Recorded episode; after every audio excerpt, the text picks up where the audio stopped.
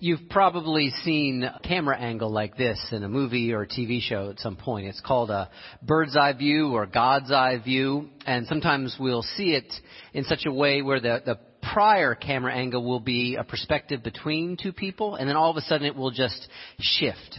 And what was eye to eye becomes overhead. This is the closest approximation I could come up with to describe to you two experiences that have happened to me in the last six months. One was right over here on the corner of Gordon Drive and Route 100. It was about 6:30 at night, and I was driving over here to the school for one of our small groups, and I was stopped at the light, my little Honda Fit right there, just being myself, you know, looking forward to what was going to happen this evening. And all of a sudden, I mean, my body and my senses did not take leave of me, but my perspective radically shifted. And it was as if instead of looking out through the front of my car, my perspective had shifted to where I was looking in at myself, sitting there. And then it panned further out, and panned further out, and panned further out, almost to where it was almost like I was I was featured in like a, a Google Map satellite. And I have to tell you, it left me both in the experience and then for about a half hour after it was finished. This only took about two or three minutes. With a total sense of peace and bliss and connectedness. Now, perhaps some of you are thinking to yourself, Ken, exactly what is in that water you're drinking today? And perhaps some of you are thinking, yeah, I get exactly what you're talking about. I've experienced something similar myself. The point, however, is that stuff like this happens. But it's really not the point. It's not the end product, or it's not the goal we want to reach in a fully developed spiritual life. Uh, some of you might know what Kundalini Yoga is. Maybe some of you have done Kundalini Yoga. Uh, Kundalini Yoga involves um, a, a, lot of kind of breath locks and breath holds and repeated movements, and it helps to transform perspective. Indeed, it is like an experience of, if you will, getting high without doing drugs, as I have experienced it. And at the same time, a responsible Kundalini yoga teacher will perhaps say these words. Don't look to get high during this, because sometimes we call Kundalini Kundaluni. And when people come to it with this expectation that they're supposed to be something else than what they are, you can get hooked into that and it can become another form of addiction. The altered states are not ends in themselves. They're pointers. They're pointers hopefully back to this life, back to growing our hearts, back to deeper compassion, back to connecting more deeply with ourselves and with other people, rather than away, elsewhere, up, up and away, beyond, transcending all the troubles of our lives, getting beyond our average, ordinary, everyday stuff. But getting above and beyond and away ultimately really can't be transformative because most of us live our lives in the middle of this common everyday stuff. How I experience could be Kundalini. It could be that moment at Gordon in 100.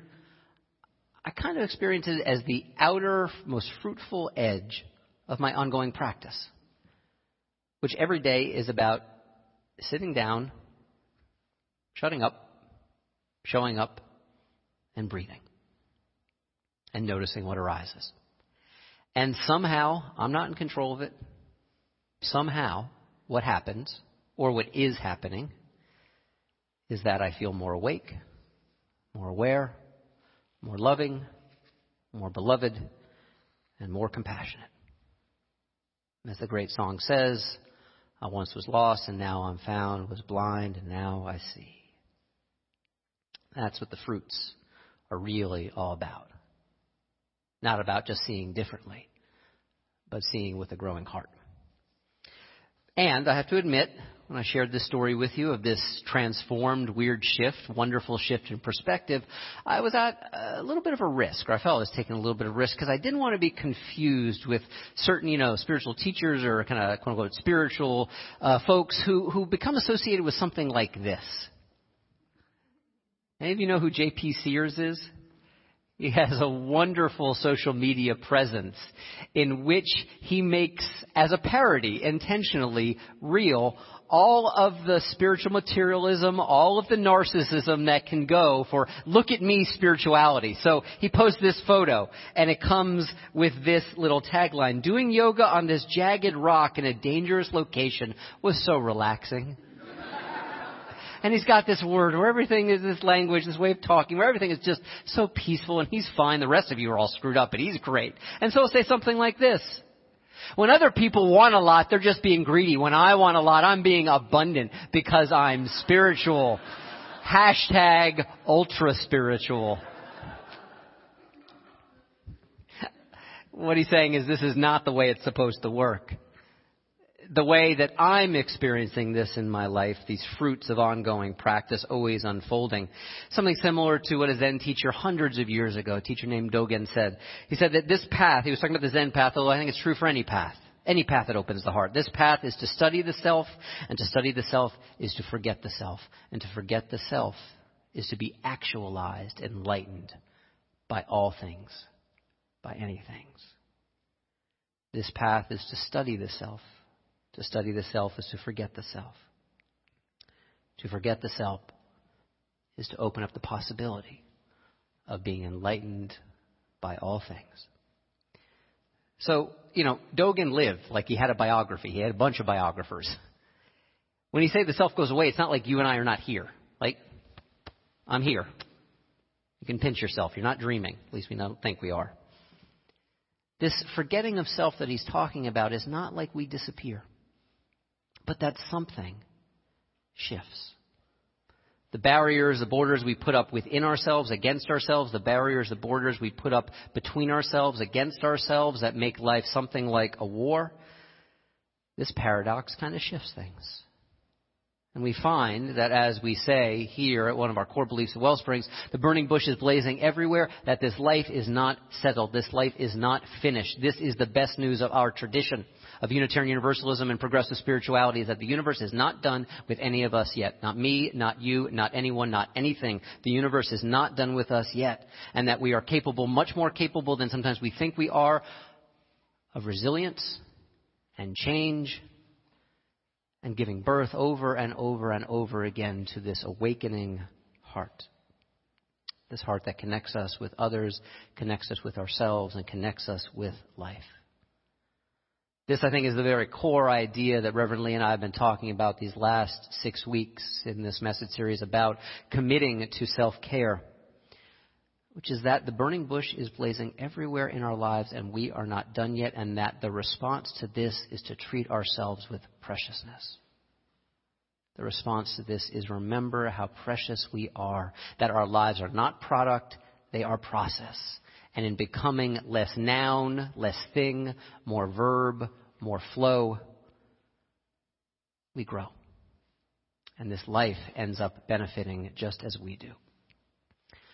I find this to be a liberating message any day of the year, but I also find it especially liberating on this Mother's Day, which, you know, isn't an easy holiday for many of us. If it is easy for you, that is wonderful. I, I mean that from the bottom of my heart. If this holiday is uh, easy for you to take, to give from, that's wonderful. But for many of us, it's also a mixed blessing. There's sadness. There's loss. There might be regret in here as well. Maybe even some anger. I re- remember on this Mother's Day these lines from the great psychiatrist Carl Jung who said, one of the greatest burdens a child must bear is the unlived life of their parents. One of the greatest burdens a child must bear is the unlived life of their parents. Not because upbringing is destiny, but because upbringing can cast a shadow. Recently, I was reading uh, the person who is, you know, if I had a root teacher, you know, to use that language, if I had a core teacher closest to my heart, it's Tara Brach. And Tara Brach is both a psychotherapist and a mindfulness teacher, and she works at that intersection of psyche and soul and spirit that is just such a fruitful, rich place to be. She tells a story about working with a young woman named Jane who had spent decades of her life numbing out just, just being gray inside of herself because the pain of her life was too much to bear, and so she spent most of her time elsewhere, not being in touch. And Jane, in working with Tara, was just coming into this place of starting to move carefully, delicately into places of great pain. And she remembers one story Jane told Tara when she was seven years old and was at that place, you know, where sometimes the, the world gets its claws into us and kind of diminishes our light. Well, she had this like long, flowing Rapunzel like blonde hair all the way down her back, and she used to dance around and pretend she was a princess. But her mother, who clearly is in a place of of of, of great kind of heartful shut in or shut down, said it is it's too much it's too much energy to have to take care of this hair every day. I don't want to do it anymore. You don't want to do it anymore. So she took Jane, literally kicking and screaming and crying, to the barber shop where all of it was cut out and cut off. Jane hadn't remembered this story in years. And she felt the pain of it. She felt the loss of it. But something even more happened. In caring for herself and attending and befriending, as Tara says, her own pain, she even opened up to the pain of remembering who her mother was and how unhappy her mother was and what it was like when her parents' marriage fell apart and her dad left and how her mom became dried up in her inner life, how she became rigid. Upbringing, I think it's especially important to remember, yes, today, but any day isn't destiny. And that Jane and all of us in learning to care for ourselves move beyond isolation, move beyond being stuck. And that story I shared with you in the beginning about my own little change of perspective, some of the fruits of my ongoing spiritual life and development. That's the story of what's classically known as ecstasy, having absolutely nothing at all to do with the drug. Ecstasy means ex stasis, standing outside of our perspective. And very often, what happens in ecstasy is that we recognize that we're not stuck anymore that life continues to grow and we continue to grow and our lives continue to flourish because stasis itself this is what happens to our little bunny rabbits when our pet bunny rabbits when they don't get anything to eat. After 12 hours their systems go into stasis. They shut down Ecstasis, this standing outside of ourselves, admitting we are not stuck. We are not a product to be defended. We're a process to be given permission to grow. This is the foundation of this message series we've been doing these last six weeks, which is that it is so much easier for us to give permission to ourselves if we conceive ourselves and experience ourselves as a process. Not done, not fixed, not final, but ongoing. More verb than noun, more flow than solid. It's why I've come to um, the realization, and I didn't have this realization at the beginning of this message series, so thank you for teaching me. Thank you for offering me this opportunity to grow. I actually think the phrase self-care is really weak, watered down tea. I mean, there are really good self-care practices that I hope all of us engage in to a certain extent, but I think what self-care really rests on is something deeper than just a set of practices or ways, methods to treat ourselves. I think it's based on something much more radical, which is this. It's recognition of how precious we already are. How precious you are, how precious I am, how precious this life is. That's bigger than any one practice. And I would say any practice that partakes of that can be a beautiful practice of care and love. For me, the place where I go to the well every single day it's embodied mindfulness. I mean, I lived most of my life, most of my life as, if you're familiar with this phrase, you know, the Cartesian dualism, I think, therefore I am. That is hell, my friends. I tell you this because I lived as a walking Cartesian dualism in which I was all up in my head all the time and totally disconnected from all the rest of this stuff, all of this goodness, all of this stuff that connects me to me and you in this life. So yeah, I'm a recovering walking Cartesian dualism, which is why embodied mindfulness helps wake me up and wake my heart up and wake my life up. But you know what? It may not be your thing, this embodied mindfulness. It may be art, it may be nature, it may be poetry, it may be running, it may be just today getting out and yes, oh thank God there's sun out today.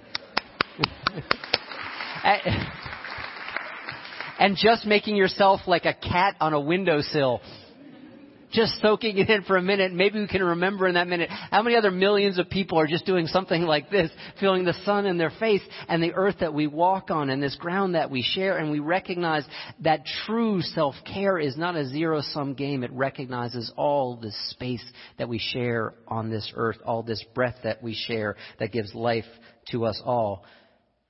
And it is absolutely true in my experience that the people who are most committed to self care, to recognizing their preciousness, these are the least lonely people I know. Nothing has made my heart less lonely and more connected than caring for the preciousness that I already am. I've seen this over and over again in other people's lives that life doesn't have to be a zero sum game and then it can be profoundly transformative. I remember that on this Mother's Day, and the hearts and the flowers and the cards are wonderful. And if your day involves that, that's beautiful. I love all the the temporary uh, Facebook photos people are putting up, and all the remembrances of you know, yeah, the kids, you know, like burn the toast and burn the bacon, and the eggs were undercooked. But I loved getting the breakfast this morning. You know, if that's part of your day, that's lovely. And that there's a deeper history to Mother's Day that includes this, but also points beyond it.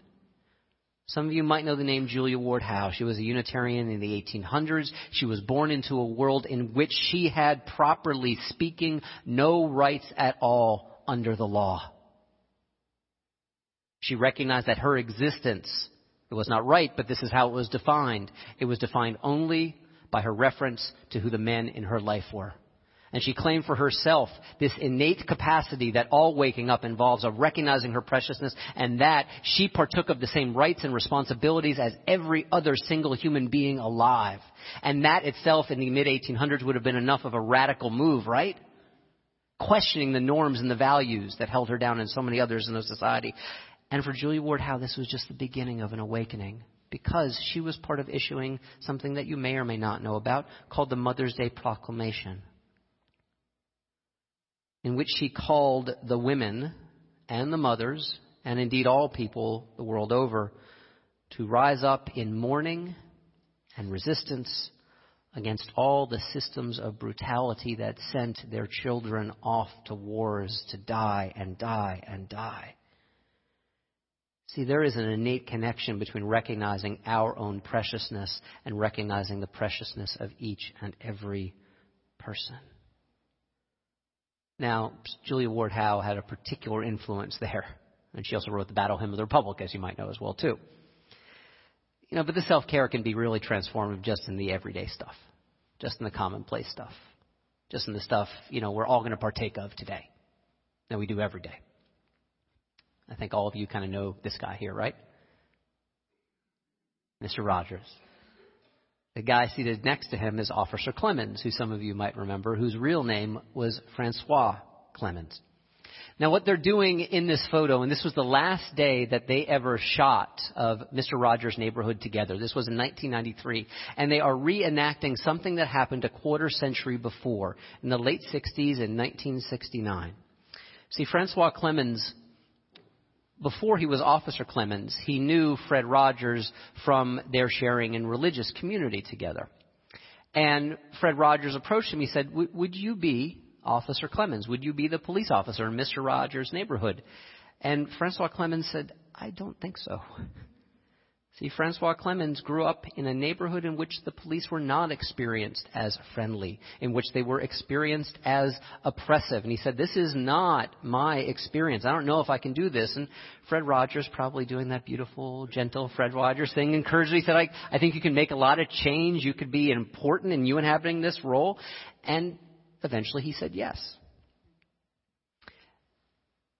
What this picture refers to is that day in the summer of 1969, which was really, really hot on the set when they were shooting the show.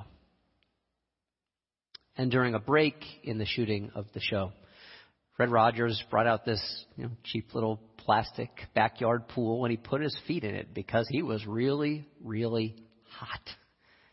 And he wanted to cool himself down. And Fred Rogers invited Francois Clemmons, as Francois Clemmons tells this story, to come over and join him. Put your feet in the water with me. And Francois Clemmons did not know what to say. Because the world that Francois Clemmons grew up in, black men and white men did not put their feet in the same water together. Francois Clemmons describes this as one of the signature acts of kindness, of transforming his own heart. I mean, remember, this is 1969. This is just four years after official American apartheid ended with the rule of law. This was not something that Francois Clemmons saw done. And then after they had cooled their feet down, Fred Rogers did one more thing. He toweled off Francois Clemmons's feet. For many of us, myself included, um, I wouldn't have put it when I was five years old in this way. But Fred Rogers, Mr. Rogers' neighborhood was one of those places where I started to get a sense of that core universalist belief that there is a love so special that we do not need to be at all special to be loved. Mr. Rogers, who shared with so many of us, and not just him, but the world that he helped to create. This expression of caring and tenderness that in caring for ourselves, I mean, what was he doing other than self care? I'm hot, I'm going to put my feet in this bath. But he recognized, come and join me as well, my friend. When we do take care of ourselves in this beautiful way, recognizing our own preciousness, when we invite ourselves to be at home, it is so much more likely that we will invite others to be as home at well. And so, yes, we even in these small acts oppose systems in, that deny our innate belovedness, our innate blessing. I do not believe that self care is just about, or should not be just about, you know, we're coming into summer and maybe you've got a weekend coming off, or you've got a weekend coming off, or you've got a place where you're going for a week or a couple weeks, or maybe you get a lot of time off. I don't know what your schedules are. But self care is not just about that time off if it's going to be truly transformative. Self care is about where we stand right now the ground we stand on right now, the ground everyone else stands on right now, and we recognize in the preciousness of this moment and awakening to it that all these creatures share this life with us, and yet somehow miraculously isn't miraculously isn't incredible that we're here. This is the root of self care. I think if we're not treating ourselves preciously, all the self care techniques in the world and all the self help books we buy won't be worth anything unless they are fed from the root and the tap spring of our innate preciousness. And yes, I do recall also on this day, which for me is a day of mixed blessing, a day of sadness, a day when I remember my own mom who died too young and too early. And I received this blessing just yesterday from one of you all or my Facebook friends. These words from Thich Nhat Hanh we quote from every single week here at Wellsprings. Each time my feet touched the earth, I knew my mother was there with me. I knew this body was not mine alone, but a living continuation of my mother and of all my ancestors. These feet that I saw as my feet were actually our feet.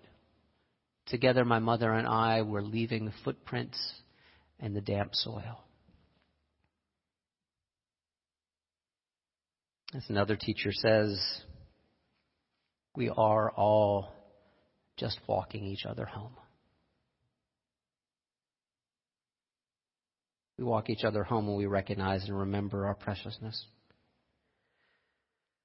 If we might put this first, this way of being, this way of being alive, we would not treat ourselves and we would not treat each other as disposably as we do.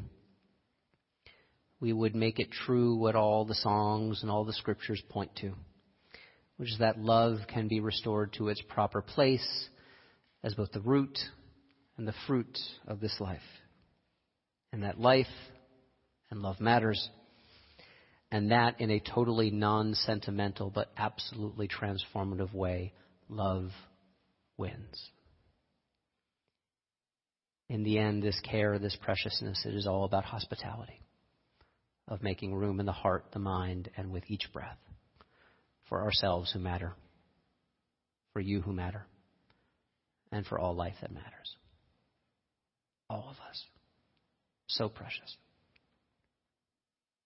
Amen. May you live in blessing. Would you pray with me?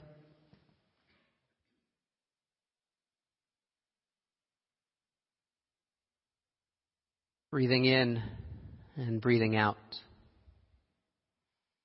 Each breath a potential for renewal, each breath taking in the possibility of new life, each breath a new moment, each breath. Do it with me now.